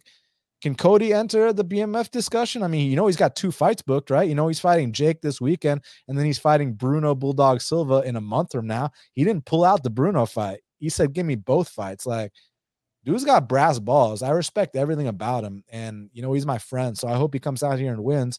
But I'm not an idiot. And I know that if he's going to lose this fight, it's going to be, you know, a guillotine, a triangle, something like that um, after dominating the fight. So hopefully he dominates it without that finish coming. But I'm I'm not delusional. I know Jake Hadley's very good, very serious. I know what he brings to the table, and I know he's a dangerous out. But I think if Cody can, you know, stay not stay safe per se, but just fight smart here. I think he can. I think he can put the three round clinic on him. I do as well. I think you broke it down perfectly, and I, that's my concern too. There's no question who's going to have the wrestling advantage in the spot. You know, Durden is really good at what he does. He's improving all the time too. It's just that defense, the submission defense with a guy like Hadley, he is going to be obviously aware of that too, and he's just so dangerous. So, like you said, opportunistic. So that's my fear. But there's no way I can lay 200 on the other side of it, man. If you're going to bet Hadley, you bet bet a prop, bet it by finish. Because if it hits a cards, I think he's going to lose his fight. So if he doesn't get Durden out of there, I don't think he's going to win. Durden is just like you said, such a dominant grappler. He knows exactly what he's got going. He's getting better. I like everything that you said. You gave us that insight too. That makes me feel better too. But I'm going to pick Durden, man. I think, like I said, if he does stay out of trouble, I think his path to victory is pretty clear. And this is one of those situations where the UFC is almost like, okay, we've seen you kind of, you know, fail in a similar situation, different, different but similar. Let's see if you can stuff those takedowns Let's see if you can weather the storm from an amazing ground fighter, grappler, you know, grinder like Durden is. So uh, this is going to be an ultimate test. That's why I think it's a dog and pass situation. You can't lay the chalk, and the line's kind of climbing up. It was another spot where we've seen some respect on Durden, and then it kind of went away, and it's all Hadley again. The hype is on Hadley. Uh, the more popular, you know, I guess global name is Hadley a little bit. Even though Durden's been performing really well in the UFC, I still think there is more hype around Hadley at this point. So I'll go against the hype, and I think that Durden is a problem for him. So I'll pick Durden.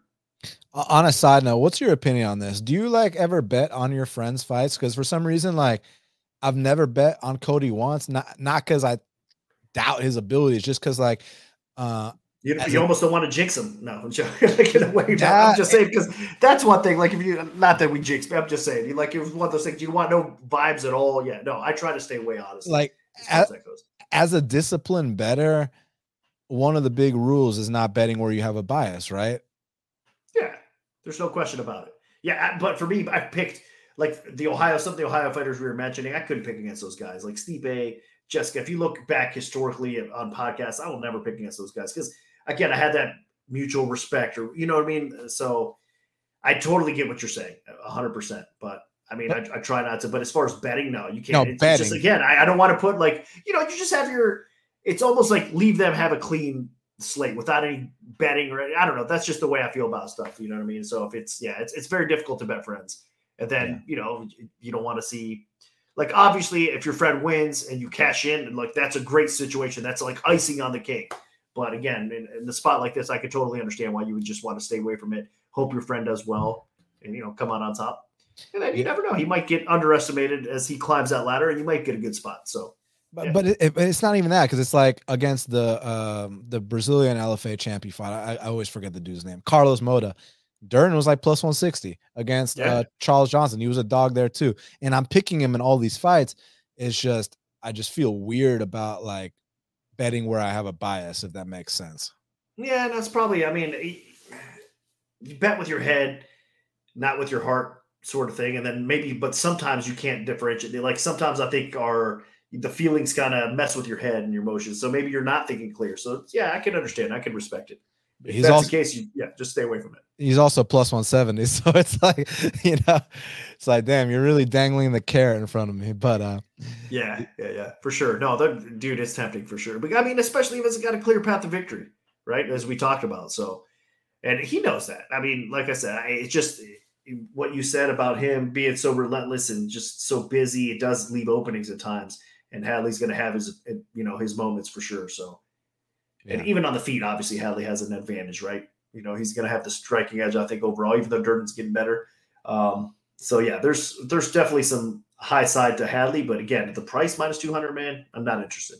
Don't don't sleep on Durden striking though. He's uh, it's like he's had pro boxing and kickboxing uh, experience. Like it's just, I guess when you when you get in there um, your instincts take over, and the guy was a wrestler first, so you know. Yeah, and he's got that wrestler's power too. That if you know what I mean. It, so yeah, those guys have another level of strength sometimes. So if he connects, yeah, for sure, you can't sleep on him at all.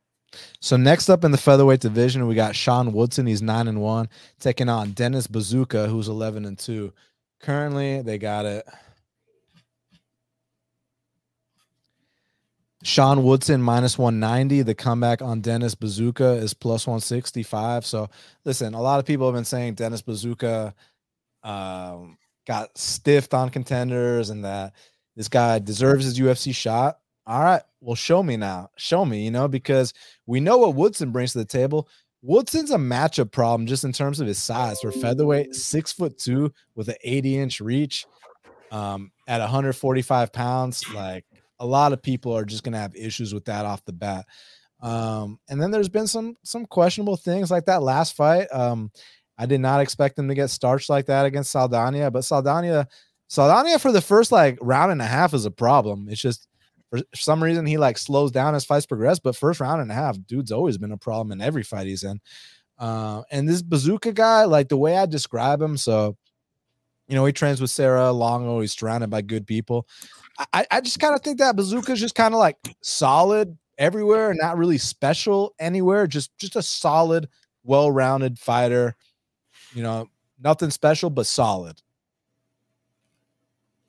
Yeah, I agree with you. And I honestly, I'm not like deep into this fight. I still have to go through it because this was another opponent change. I mean, that's the other thing for Woodson, man. What this is the third fighter, correct, on this card? It's been swapped out so much. So I have not dug into this fight greatly, obviously. So I'm not going to give you like a betting advice on this spot, but I do see the line sitting there around minus 190 right now. And if we see some movement, now let's check and see. I'm just curious uh, to see if we did see some steam coming in here as well. Um, do you know offhand if the lines moved since it opened? Yeah, I I thought um so it opened on Bet Online, I think minus 150 Woodson. Now it's minus 190. But I saw someone post a bet on a plus 110 Woodson. So I don't know.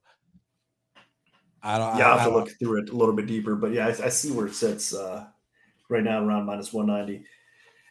Uh, it's another one. I mean, just off the top of my head, again, without digging in too deep right now. Of course, I know both these guys a little bit. I mean, Buzukja, like you said, his training camp, he comes from a great camp for sure. Woodson, man, is one of those freaks that, with that length and the ability, I mean, his striking is so good, and he's got those chokes. I mean, he's he's got a very sneaky, hard to deal with style uh, that you can't really train for. I mean, because he's even his takedown defense, everything about him is better than what you would ex- expect. So he's not an easy out. I can understand, especially when you're coming in here on short notice. But again, Longo and those guys will have their fighters ready, prepared to step in on short notice fights, even if they haven't officially made their UFC or whatnot. So I think he's going to come in here prepared. Obviously, he's getting some respect already. The line's sitting around, you know, minus 200 against a, proven UFC vet like Woodson. Um, that's something to, to, be said. So, but for me, as far as an official pick goes, I mean, I'll blindly go Woodson, but I'm not done doing the research. I got to dig a little bit deeper in this fight to get a little bit more confidence, to be honest with you. Yeah, I mean, this matchup got announced like an hour before we went live. So, but Dennis Buzukja, I remember him from both of his contender series fights. I mean, fought Melsik the first time, lost, yep. and then fought some random dude and, you know, kind of grinded him out a little bit, stuffed a lot of takedowns and just kind of edged out. It was on the B Joe Pyfer night where like everybody bored Dana out. It was the night they brought Lorenzo Fertitta in to like like Dana was like, dude, like you gotta come, you gotta come see these fights on a Tuesday night. So Lorenzo comes through, and it was an absolute stinker minus Joe Pyfer. So they didn't give anyone a, con- a contract yeah. except Joe. But I mean, Dennis, he was just solid. You know, I mean, like I said, nothing special, but solid, right? Um, and then Woodson, like I said, the just the physical attributes make him a stylistic matchup. Uh, it, make him a stylistic problem, a matchup problem for a lot of people. Excuse me. Um, it's just I was I don't want to say I, I, don't know like that fight against Saldana, but Saldana is good for like a round and a half, right? So he's a dangerous guy in every single fight, win or lose in those first seven minutes. So I'm not sure how much stock to put in that. I guess where I'm more worried about is Dennis mixing in some wrestling here because that's one thing that Woodson he has gotten better and he does have those long man chokes like you mentioned, but he's it's still going to take a long a lot more you know a lot more reps and you know mat time to to to catch up. So that's where Buzukja has a chance. I don't know what shape he's in taking this on a couple day notice, so I'll go Sean Woodson. But who knows? I mean, if you're tempted by that big dog price and you feel like this guy has a clear path to victory, I could see why someone would make the argument for him. But I'll go with Woodson. Um, but man, I love the original matchup. Not the original. The original was Steve Garcia, but the replacement, not not Butler, but this kid Myron Santos that they brought in from LFA, dude, that was going to be a banger. So I hope they give that kid another chance. But for now, I'll go Woodson.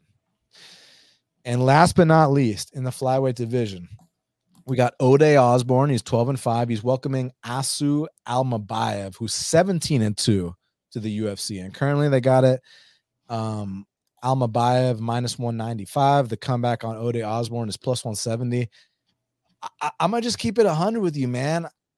I wasn't that impressed with Almabayev at all. Um, I feel like sometimes, and I want to say this as respectfully as possible, um, the the Kazakh fighters are kind of viewed as Russian fighters. Like like they like when you see a, Kazakh fighter with a seven 17 and 2 record come in here, he's got the dead animal on his head. You automatically think, oh, this guy's a lock to win the fight. But you saw a couple weeks ago with that Tyson Nam fight, and I'll be I'll be honest with you there too.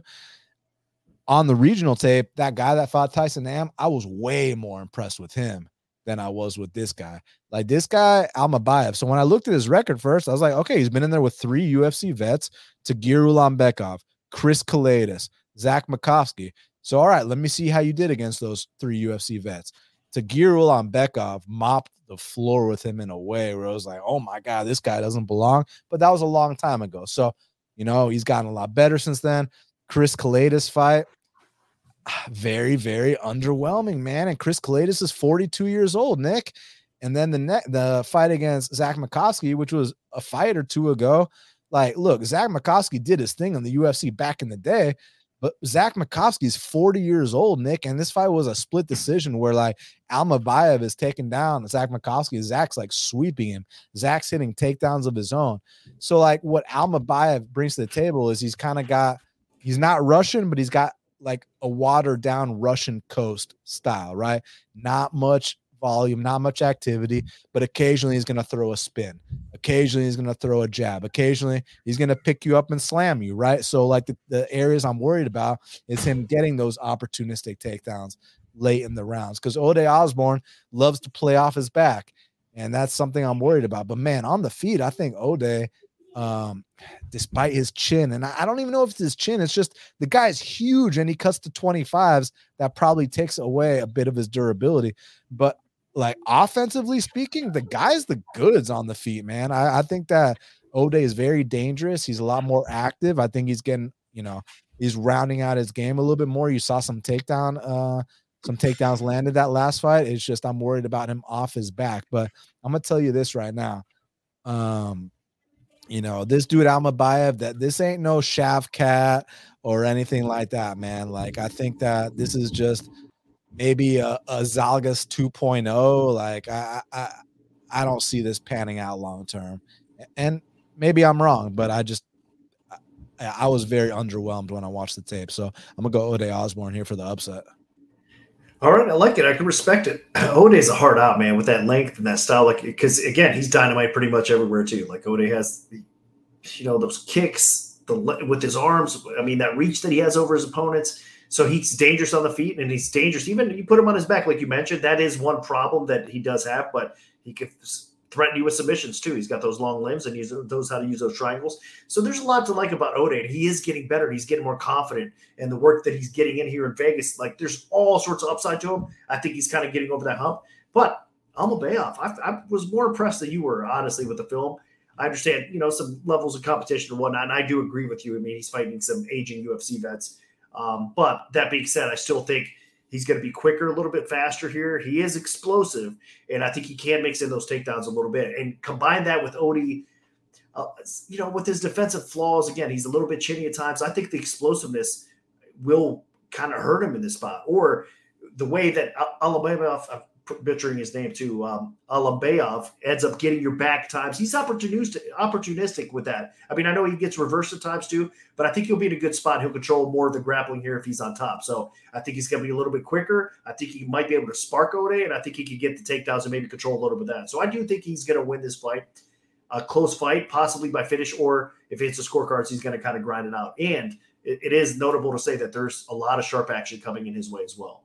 So they do believe this line has climbed from like 150s, 160s. Now it's approaching, if I'm looking over here, uh, closer to t- 200s. It's getting up to minus 200. So again, there's a certain point where you kind of jump off. But I believe he is, you know, I like what I see, and I think he fits the bill, and I think he's only going to get better. So this is a big test for him, though. Coming into the UFC again, facing a guy like Ode, I like it because if he gets by Ode, I think it's a good test, and he's on his way again. So we'll see what he does in fight two. But I think he can win this fight. And I, so I'm going to pick him. I'll go with the chalk favorite here. Again, it's kind of climbing a little bit, but I do like what I see. There's more upside, I think, to him. Ode's the kind of guy, like I said, he's improving, but I think he's almost reached that plateau, like, or he's close to it. Where on the other side of it, I don't think that's the case. As, regarding the sharp action, I mean, are they really high on this guy per se, or do they just kind of see a Russian sounding name and and and and, and just, because, because like if his name was Asu Johnson, would he be steamed to minus two hundred here? Possibly. No, no, no, it's not about the name. It's not about like you know what I mean. That's not exactly like the, the sharp action that's come in here for sure. Um, there's more to it. There's a lot of people that do run analytic models, even if, if it's outside of the UFC. Um, there's a lot of people that obviously the footage, whatnot too as well. So no, I don't think it was just blindly betting this line up because you, are fading Osbourne or name recognition or anything like that. It was true sharp action to believe that this is the right side. Okay, is what I, I think at least. We'll see. Because when you see an Ev or an Ov, it's like, oh, you see the dead animal on his head. He's got the Kazakh flag. Oh yeah, this guy's easy money. But you saw in that Tyson Nam fight, and I thought that way closer to people. And when I when I watched the the film on that kid, I was like, yo, this kid's a fucking problem. And that shit was close. No, that's not that's neither here nor there. These are two different fights. But I'm just saying, I watched this guy barely beating 42 year olds, and I'm like, I don't know, man. But man, with Ode's flaws, that's what makes it tough. So that's exactly it. Yeah.